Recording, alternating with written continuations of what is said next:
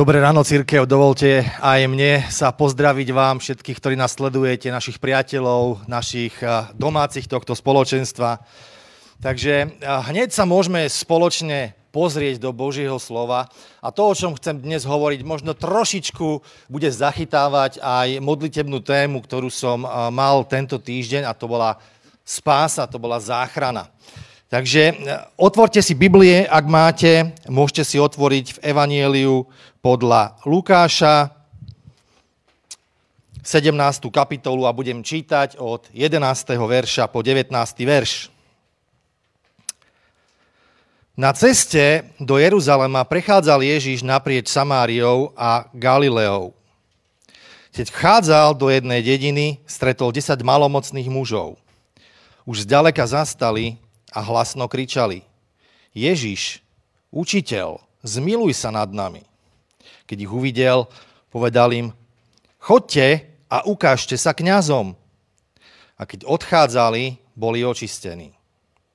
Jeden z nich, len čo spozoroval, že je uzdravený, vrátil sa a mocným hlasom oslavoval Boha. Pri Ježišových nohách padol na tvár a ďakoval mu. Bol to Samaritán. Vtedy Ježiš povedal, Neboli vari očistení desiati? Kde sú ostatní deviati? Nenašiel sa nik okrem tohto cudzinca, čo by sa bol vrátil a vzdal Bohu slávu? A jemu povedal, vstaň a choď, tvoja viera ťa zachránila. Takže ako som čítal, Biblia nám tu uvádza, že všetci desiati trpeli rovnakou chorobou a v podstate čelili tragickej smrti, ktorá bola neodvratná pre každého jedného z nich. A na túto chorobu v tej dobe neexistoval žiaden liek. Každý jeden z týchto ľudí bol videdenec. Bol zapudený od svojej rodiny. Bol vyhnaný z chrámu. Stratili možnosť komunikácie s ostatnými ľuďmi. Nemajú sa z čoho a nemajú sa ani na čo tešiť. Jednoducho nemajú nádej na zajtra. Táto choroba im spôsobila to, že mali zdeformované tváre. Časti tela im odpadávali. A jednou z prvých vecí, čo sa udeje človeku, ktorý trpí malomocenstvom, že príde o nos. A potom v nose tam zostane len plochý otvor. A za normálnych okolností, keď sme zdraví, tak ďasná ti zakrývajú pery. Žiaľ, pri tejto chorobe to tak nebolo. Pery boli ovisnuté, odhalili zuby, odhalili ďasná týmto ľuďom. Tvár je v skutku hrozne znetvorená. A ak je choroba už vo vnútri toho človeka, tak kosti začnú hniť a začnú sa lámať. Stávajú sa veľmi krehkými a preto sa týmto ľuďom lámu časti tela. Je to skutočne hrozný pohľad. A pokožka, ktorú majú, sa podobá egyptskej múmii. Tá infekcia, ktorú majú, doslova požiera toto telo. Najskôr vezme časti tela, ktoré sú čo najďalej od srdca. Prsty, prsty na nohách. Jednoducho a potom ide to ďalej a ďalej, až je koniec. V starej zmluve čítame jeden príbeh o Námanovi sírskom. Bol to slávny generál, ale bol malomocný. Písmo nám to hovorí. Hriech človek dokáže na chvíľku skryť. Tento slávny generál si dával brnenie, aby zakryl svoje malomocenstvo. Hriech sa dá na krátku chvíľku skryť v našom živote, ale počase prevládne a oberie človeka úplne o všetko.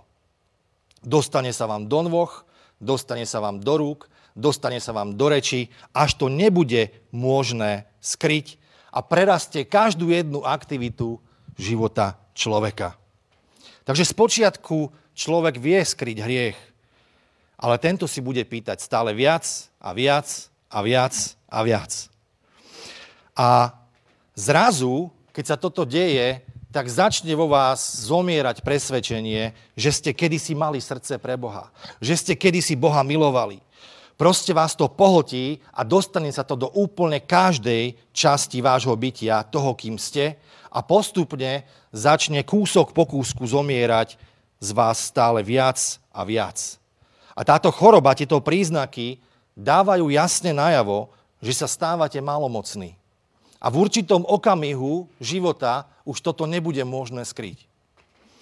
Existovali tzv. kolónie malomocných, keďže títo boli vydedení a boli zapudení z normálneho e, sociálneho e, kontaktu, spoločenského života. Jednoducho boli vydedení, žili v kolóniách. A jednoducho žili tam len tí ľudia, ktorí boli takto postihnutí, lebo pre nich neexistovala žiadna liečba. A žili len s tými, ktorí boli ako oni. A poslednou vecou, ktorou hriech e, človeka postihne, je to, že vás odvedie od všetkých dobrých ľudí. Od všetkých ľudí, ktorí sa modlia. Od ľudí, ktorí uctievajú Boha, ktorí, ktorí ho milujú. Hriech vás od týchto všetkých odvedie a prilnete len k tým, ktorí majú rovnakú chorobu, ako máte vy, aby ste sa cítili príjemne. Títo ľudia sa už viacej necítia v pohodlne vo svete, ktorý zaslúbil pán Ježiš v Janovi 10, kde hovorí o živote v hojnosti, ale inklinujú k tým ľuďom, ktorí majú tú istú chorobu hriechu. A týchto 10 malomocných mužov v tomto hroznom stave, akom sa nachádzali, sa dopočuli, že Ježiš prichádza do dediny. Viera prichádza z počutia. Oni sa dopočuli, že prichádza liečiteľ malomocných. Oni sa dopočuli, že prichádza nejaký učiteľ, možno počuli niečo iné, možno počuli, že sa dotkol malomocného, lebo to sa udialo v kapitole predtým. A možno si aj oni mysleli tak, aha, on asi nie je príjimačom osôb, nerobí rozdiely medzi ľuďmi, môže nás uzdraviť, dotkol sa nedotknutelného, Jednoducho oni sa dopočuli, že prichádza Ježiš do dediny. A začali sa o tom rozprávať. Začali, začali o tom diskutovať. A nech už počuli čokoľvek. Nech už počuli čokoľvek, čo ich prinútilo opustiť tú ich malomocnú kolóniu, kde sa zdržiavali a bežali k Ježišovi s tými zdeformovanými tvárami, s, s zničeným telom, s ranami po celom tele. Oni bežia k Ježišovi týchto 10 malomocných bežia k Ježišovi. Vyzerajú ako zombie zo seriálu Walking Dead. Vyzerajú ako zombie, proste, ktorí majú znetvorené tváre. Majú vytekajúce vredy. Je to hrozný pohľad. A Ježiš sa obrátil k ním a oni povedali, zmiluj sa nad nami. A v tom texte vidíme, že pán Ježiš im dal veľmi zvláštnu inštrukciu, ktorú nedal nikomu inému, ktorého predtým uzdravil. Muž, ktorý bol uzdravený po 30 rokoch pri rybníku Betesda, nedostal túto inštrukciu. Jemu nepovedal, choď sa ukázať kňazovi. Nehovoril iným ľuďom, ktorých uzdravil, nepovedal slepému ani chromému, ktorého uzdravil, aby sa išli ukázať kňazovi. Ale vec, ktorú povedal týmto mužom je, že chcem od vás, aby ste v tomto vašom stave, akom sa nachádzate, ktorý sa líši od všetkých ostatných stavov, aby ste šli a ukázali sa kňazovi. A to, čo sa snaží povedať, je, že lekár vám nemôže pomôcť. Poradca vám nemôže pomôcť. Musíte ísť do domu Božieho. Musíte ísť do chrámu. Musíte sa dostať pod veľkňaza. Musíte počuť Božie slovo. Potrebujete duchovnú pomoc. Musíte počuť slovo. Vyskúšali ste všetko možné a nič nefungovalo. A teraz sa vám to dostalo, tá choroba, do každej časti vášho života, do každej časti vášho tela. To, čo vás môže zmeniť, je, že sa dostanete ku kňazovi, že sa dostanete ku chrám, do chrámu, že sa dostanete do Božieho domu. A toto je dobré. Biblia hovorí, že a keď odchádzali, boli očistení. Keď sa práve začneš vrácať do cirkvy, keď sa práve začneš vrácať k Bohu, keď si uvedomíš tam, kde si, že si ďaleko od Neho, keď si v hriechu a začneš sa vracať do pánovho domu, vtedy začne v tvojom živote proces uzdravenia. Nebolo to okamžité. Oni neboli uzdravení lusknutím prsta. A verím, že ako šli naspäť, ako šli do chrámu, tak začali cítiť, niečo sa stalo. A začali cítiť, že sú uzdravení. Vredy im začali vysychať. Začali sa im hojiť rany. Prestal hnis z nich vytekať. Vedeli o tom. A hovorili, som uzdravený. Museli kričať, že som uzdravený. Museli sa tešiť, že som uzdravený. A verím, viem si predstaviť, že utekali domov k svojim blízkym, k mame, k otcovi, možno k svojej žene utekali proste k ním. Nikdy si nemysleli, že už sa ich niekedy vôbec budú môcť dotýkať. Ale potom Biblia hovorí, že jeden z nich nešiel domov. Jeden z nich neutekal domov. Ale keď videl, že je uzdravený, otočil sa späť k Ježišovi a padol mu k nohám a začal ho uctievať. A teraz chcem hovoriť niečo o uctievaní. Pretože Boh nemôže odolať uctievaniu malomocného. Ako uctieva malomocný? Čo je to uctievanie malomocného? Biblia hovorí, že bol jeden človek, ktorý mal lepru a padol mu k nohám v stave svojho malomocenstva, klaňal sa pánovi Ježišovi. A s čím ho tento človek uctieva? Aký je to zvuk? Čo vychádza z jeho úst? Ďakujem, pane, za to, že mi zmizol nos. Ďakujem, pane, za to, že som stratil všetky prsty. Ďakujem, pane, za hnisavé rany, ktoré mám po celom tele. Nie. Toto nie je úctievanie málomocného. Úctievanie málomocného nechváli Boha za to, čo robil. Úctievanie málomocného nechváli Boha za to, čo vykonal. Úctievanie málomocného je vtedy, keď chválite Boha za to, aký je. A mnohí z nás, a takisto ja som v tom kempe, ja som v tom tábore, chválime Boha za to, keď uspokojuje naše potreby. Chválime Boha za to, že ďakujeme mu za to, že nám dal auto, že nám dal dom, že nám dal to, že nám dal tamto. Som šťastný, som šťastná túto nedelu, lebo tento týždeň som dostala toto. A chválime Boha takýmto spôsobom. Ale uctievanie malomocného alebo uctievanie malomocných je uctievanie trošku z iného súdka. Je to uctievanie, ktorému Boh neodolá. A je to vtedy, keď neprichádzame so slovami ďakujem ti za to, čo si urobil, ale ďakujem ti za to, kým si. Ďakujem ti za to, kto si ty. Ty si môj spasiteľ, ty si môj liečiteľ. Nič ma neodlúči od tvojej lásky. Si môj pevný hrad, si moja sila, si skala mojej spásy. Si môj tešiteľ. Neúctievam ťa za to, čo si urobil, ale za to, kým si. Pretože niekedy náš život vyzerá ako táto malomocná scéna, kedy nemáš chuť ďakovať za nič. Nič dobré sa nedeje. A bolesť, ktorú zažívaš, je skutočná. Zranenie, ktoré zažívaš, je skutočné. Život je skutočný. A keď nás udrie, tak zrazu už ten život sa až taký pekný nezdá. A v týchto chvíľach nebudeš úctievať Boha za to, čo ti dal, ale kvôli tomu, kým On je. A čas od času musíme uctievať Boha týmto spôsobom, chválou malomocného. Nie preto, aby si pán Boh alebo ty zaškrkol polička vo svojom modlitebnom zozname. Nie preto. Ale my sa musíme klaňať a uctievať, lebo On je náš vykupiteľ. Lebo On je náš pán. A my všetci ako církev musíme občas prepuknúť do tohto stavu uctievania málomocných. My všetci. My všetci, a už musíme povedať, že už, a keď som aj nikdy nedostal odpoveď na žiadnu moju modlitbu, chcem, aby si vedel, že si hoden. Že si hoden baránok. Že ty si hodný za to, čo si spravil na kríži. Ty si hoden toho, čo si vykonal na Kalvárii. Si hoden, pretože si vstal z mŕtvych. Si hoden, pretože si môj prichádzajúci král. A ja ti vzdávam chválu a úctu malomocného. A keď mu vzdávaš túto chválu, túto úctu, pán nemôže odolať tvojmu uctievaniu. Nenechá ťa takého, aký si.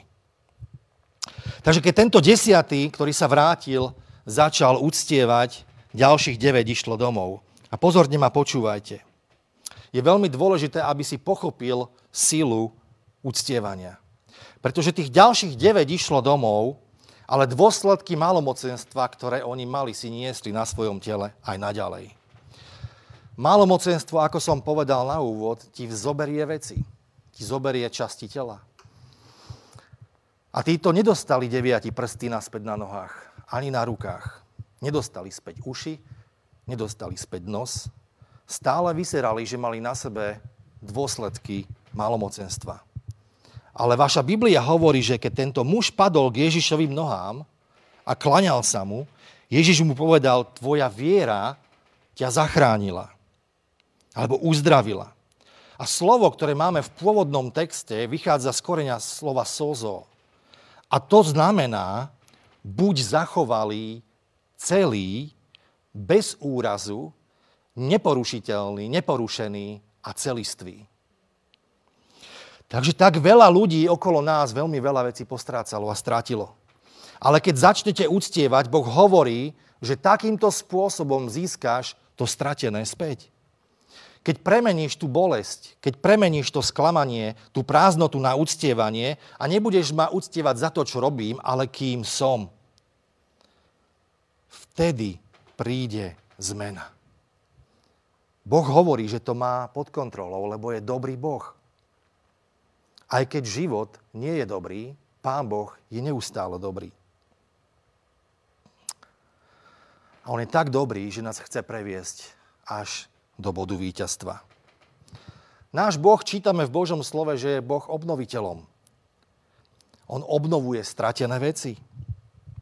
A momentálne, ak ma počúvaš, tak máš XY dôvodov za to, aby si povedal ďakujem ti, páne. A takému uctievaniu Pán Boh neodolá, ak ho uctievaš za to, kým je. Takže tu, viera, tu hovorí ten text, že vaša viera vás uzdravila celého. A slovo teda znamená žiadne chýbajúce časti, neporušené, bez úrazu, nepoškodené. Všetky časti sú obnovené. Pri uctievaní sa mu vrátil nos. Aké by to bolo, keď sa mu začal klaňať? a možno mal len jeden prst a zrazu mu začali rásť ďalšie. Šup, šup, šup. Vidíme tu Božie obnovenie toho, čo mu nepriateľ ukradol, tak pán Boh mu vrátil späť. A chcem ti povedať, že hnev nie je odpoveďou na zlý život a ťažký život. Úctievanie je odpoveď. Sebalútosť a nejaké ponorenie sa do depresie, to nie je odpoveď. Odpoveďou je uctievanie. A Boh hovorí, že nemôže odolať uctievaniu malomocných. Nemôžem odolať ľuďom, ktorí si prechádzajú peklo, ale zameriavajú svoje uctievanie na mňa, na to, kto som a nie na to, čo sa s nimi deje. Ale to, čo je najlepšie na tom, čo pre nás môže Pán Ježiš urobiť, je, že môže povedať, že viem, cez čo si prešiel, Viem, aké to bolo ťažké, ale nebudeš vyzerať ako vtedy, keď si, keď si cestou prechádzal po zbytok svojho života. Nebudeš na sebe zniesť, niesť tieto znaky toho, ako si vyzeral, keď si prechádzal cez toto ťažké obdobie. A my ako ľudia niekedy máme tendenciu byť veľmi povrchní a vidieť len povrch vecí. A z toho samozrejme, keď máme takýto pohľad na svet, na ľudí okolo nás, tak samozrejme vychádza zlý úsudok. A keď boli zbory otvorené, kostoly otvorené, a verím, že ten čas čo skoro príde takisto a teším sa už na to, tak ľudia prichádzali do zboru a niektorí mohli vidieť ľudí, ktorí sú veriaci a hovorili si proste, a tak tí žijú perfektný život, oni, sú, oni majú lahučký život, pozrie sa na pastora, povieš si, a však on nevie nič o skutočnom živote, a pozri sa na všetkých tí ľudí, tam zdvíhajú ruky, uctievajú, chvália, chvália Boha na chválach. Si povieš, nevedia nič, im sa, oni sa majú dobre, oni si žijú úplne bezproblémový life.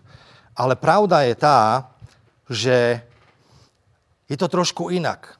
Ty si môžeš myslieť, a vidíš ich skákať, ale ja som vyrastal bez otca, ja som vyrastal bez matky, ako dieťa ma zneužívali, ako dieťa ma týrali, nemal som dobrú východiskovú pozíciu vo svojom živote.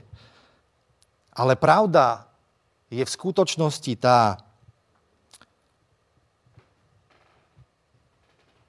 že mnoho z tých ľudí, na ktorých pozeráš takto z vrchu a myslí si, že nič neprežili, že oni majú ľahký život, že oni si prechádzali peklom, ale nevyzerajú tak, ako vyzerali vtedy, keď cez to peklo šli. Toto je tá pravda. Toto je tá realita.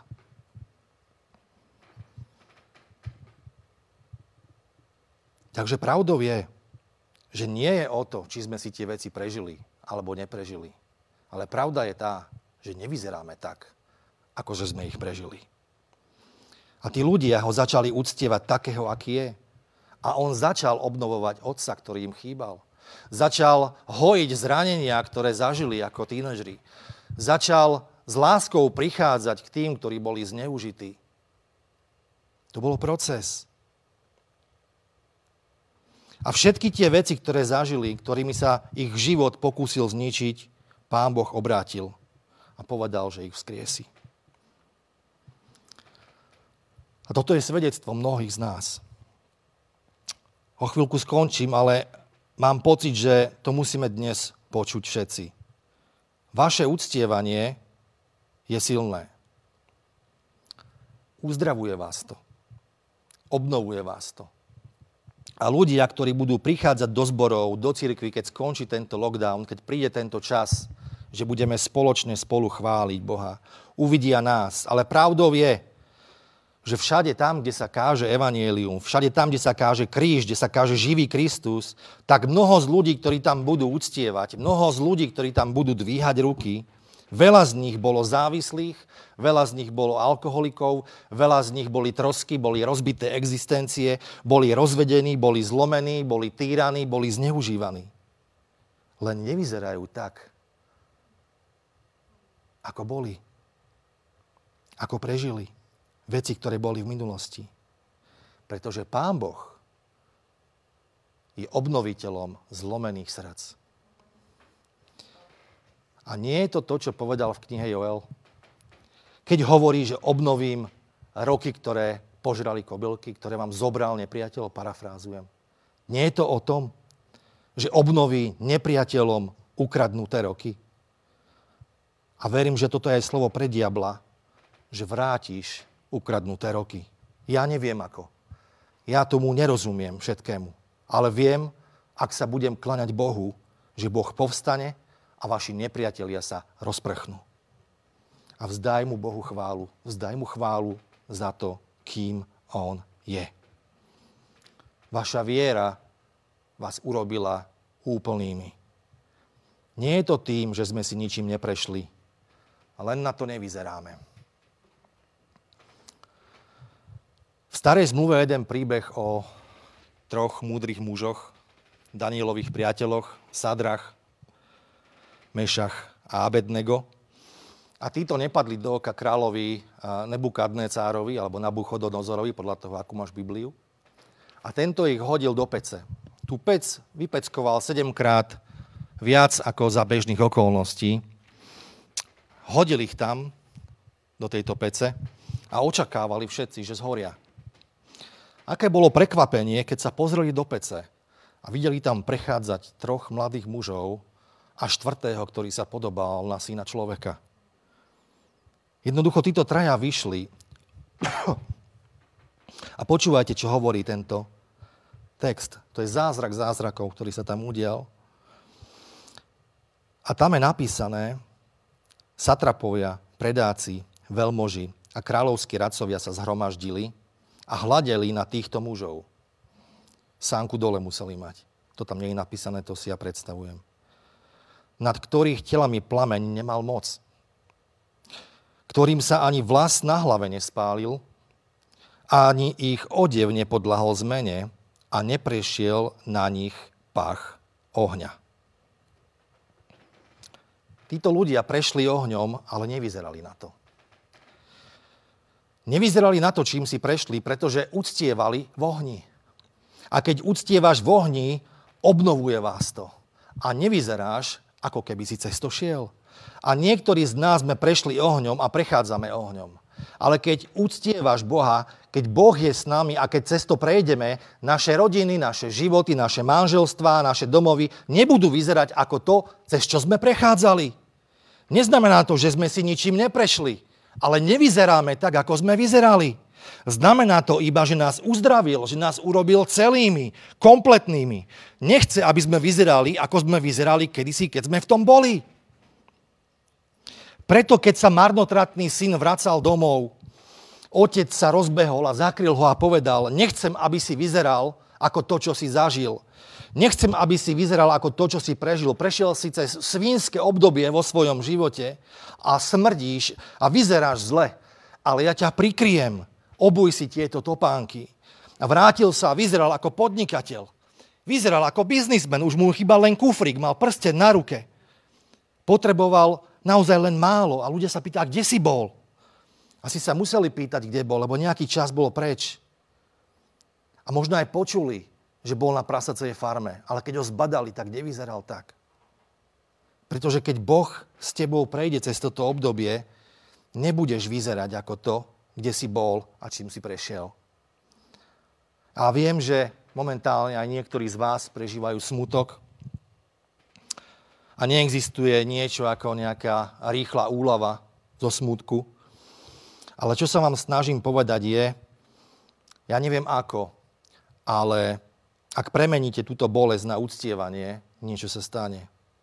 A Boh vie, ako obnoviť vašu dušu, nielen zastaviť šírenie malomocenstva a potom odkrývkame preč, ale natoľko, aby sme sa uzdravili, že keď sa pozrieme spätne, do nášho života, tak budeme uctievať Boha za to, kým je.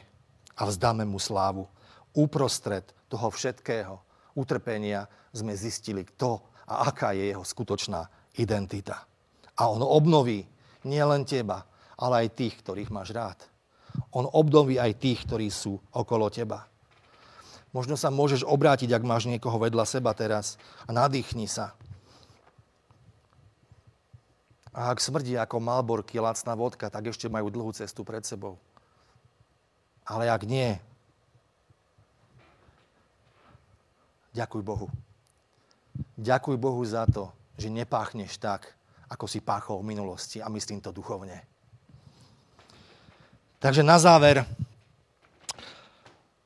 Keby sme my všetci mohli vidieť Šalamúnov chráb, čítame o tom, videli sme mnoho dokumentárnych filmov, znázorňovali to ľudia asi, ako to vyzeralo. A jeden chlapík si dal tú námahu a zrátal a cenu e, tohto Šalamúnovho chrámu, koľko to asi stálo. Zrátal všetko zlato, zrátal e, všetko striebro, e, všetko to cedrové drevo a vyšla mu suma asi 1 miliarda eur. To je pekný balík peňazí.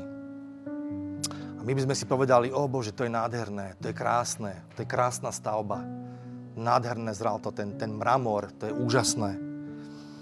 A odkiaľ to prišlo? Odkiaľ sa vzalo toľko striebra? Odkiaľ sa vzalo toľko zlata? Odkiaľ sa vzalo toľko mramoru, toľko cedra? Odkiaľ to prišlo? Narazili na zlatú baňu, na zlatú žilu niekde? Nie, tak to nebolo. Boh povedal Dávidovi, že ty mi nepostavíš chrám, ale postaví ho tvoj syn Šalamún. Ty budeš mať inú zodpovednosť. Od teba chcem, aby si šiel a stal sa bojovníkom. Od teba chcem, aby si bojoval proti Božím nepriateľom a vzal ich zlato, vzal ich striebro, vzal ich drahé kamene, vzal ich všetky poklady a priniesol ich späť a zasvetil mi ich. A ja dostanem slávu zo všetkých vecí, ktoré sú na tomto svete. A chcem, aby ste to priniesli sem do chrámu, kde sa vybuduje niečo, čo mne prinesie úžasnú slávu. A tak keď ste šli, alebo by sme sa pozerali do toho, do toho nádherného chrámu Šalamúnovho, by sme sa pozerali na to zlato, na to striebro, mohli, mohli hovoriť, a vidíš ten náprstník, ktorý vysí na kňazovi a tých 12 drahocenných kameňov, jednoducho neuveriteľné. Ale Dávid by povedal, vieš čo, ja vám poviem, odkiaľ sú tieto kamene. Ja vám poviem, odkiaľ je toto zlato. Vidíte tú mitru? Tú malú korunku na hlave toho veľkňaza? To som získal od chrámovej prostitútky od Chetitov. Vidíte to zlato tam hore? To som zautočil na Amorejčanov a vzal som ich zlato. A priniesol som ho späť, posvetil som ho a dal som ho sem. A vidíš tie kamene? Vidíš ten smaragd práve tam? Vyťahol som ho z oka falošného boha, ktorému obetovali deti. A priniesol ho sem, aby som ho zasvetil Bohu. Vytiahol som to oko a položil som ho na náprstník toho veľkňaza. Takže keď kráča v sláve Božej, bude mať zastúpené všetky kmene detí Izraela na svojej hrudi, blízko pri srdci. Takže ako celok to vyzerá nádherne. Ako celok ten chrám vyzerá krásne. Vyskladaný, nablískaný, plný zlata, plný striebra. Nádherné, úžasný pohľad. Ale stálo to kopec krvi. Stálo to kopec krvi. A pán Ježiš, syn Dávidov, ktorý bol takisto krvavým človekom, Boh Otec mu povedal, potrebujem postaviť chrám. A Ježiš, krvou vykupujúci, syn Dávidov, povedal, OK, mohol by som si použiť teba, mohol by som si použiť jeho, mohol by som si použiť ju, Mohol by som si použiť teba, aj teba, aj teba, aj teba, všetkých z vás. A Jezi, Ježiš vás našiel vo svete. Ježiš vás vytrhol z rúk bohov tohto sveta. Ježiš vás vytrhol z dier a zo špiny tohto sveta, z hriechu tohto sveta. Vytiahol ťa a priviedol ťa späť ako kráľovské dieťa. Zasvetené, oddelené jeho dravou krvou, drahou krvou. Osadil ťa v chráme. Osadil ťa v zbore. Osadil ťa v cirkvi. Osadil ťa v týme chvál. Osadil ťa ako uvádzačov. Osadil ťa ako kameramanov. Osadil ťa ako zvukárov. Ako tých, ktorí robia produkciu. Osadil vás tam ako modlitebníkov. Nevyzeráš ako v minulosti. Mnohí z vás nevyzeráte ako v minulosti a možno by bolo dobré, keby ste častejšie rozprávali svoj príbeh. Možno by bolo lepšie a dobré, keby ste častejšie hovorili svoje svedectvo tam, kde ste. Ak by sme boli všetci takíto odvážni, tak som presvedčený o tom, že ľuďom, ktorí by počúvali vaše príbehy, by len padla sánka. By počuli o tom, ako vás Pán Boh vykúpil. A počul som svedectva od ľudí, a sám som jeden z nich, ktorí vravia, že robili to a robili ono. Ale hovorím vám, že mnohí z nich nevyzerajú na to, čím si prešli, keď sa dostanú pod moc krvi, pod moc milosti a Božieho milosrdenstva. Ak sa budete kláňať, vyleje na vás svojho ducha a priniesie slávu svojmu menu vďaka tomu, čo urobil vo vašom živote. Uzdraví vás celých. Ak vám boli veci ukradnuté, ak život nie je taký, aký býval predtým, ak niečo zasiahlo váš život a začalo vás nútiť pochovávať kúsky duchovného života každý deň, prečo toto nezmeníš na uctievanie? Prečo nejdeš na kolená a neúctievaš Boha za to, kým je? Prečo nepovieš Bohu, vzdám ti úctu malomocného. A počas zvyšku svojho života, počas zvyšku tohto roka, nežiadam ťa o odpoveď. Nežiadam ťa o prielom. Neprosím ťa o aniela, aby ma chránil. Nežiadam ťa o sen. Žiadam ťa len, aby si počul moje uctievanie malomocného. Chválim ťa za to, kým si, lebo ty si verný, ty si dobrý, ty si Boh, ktorý je milosrdný, miluješ ma, nikdy ma nezanecháš, to si ty a ja ťa za to budem uctievať takého, aký si. A poviem ti, čo sa stane. Keď začneš uctievať, začne ťa obnovovať. A v Joelovi končí slovami, že vyleje svojho ducha na každé telo potom, ako obnoví roky, ktoré ti boli vzaté, ktoré ti boli ukradnuté. Hovorí, vylejem svojho ducha na tvoje telo, na tvoje malomocenstvo A nikdy sa nebudeš hambiť. Už sa nebudeš nikdy hambiť. Priatelia, toto je záver. By som vás chcel tak viesť teraz, aby ste si položili svoju ruku na svoje srdce, aby ste povedali takú modlitbu. Páne, moje srdce bolo zlomené, ale Ty si obnoviteľom zlomených srdc. Uzdrav ma. Urob ma celým, neporušeným. Stratil som niektoré veci a viem, že iba uctievanie a len Ty to môžeš vrátiť späť. A tak ťa uctievam.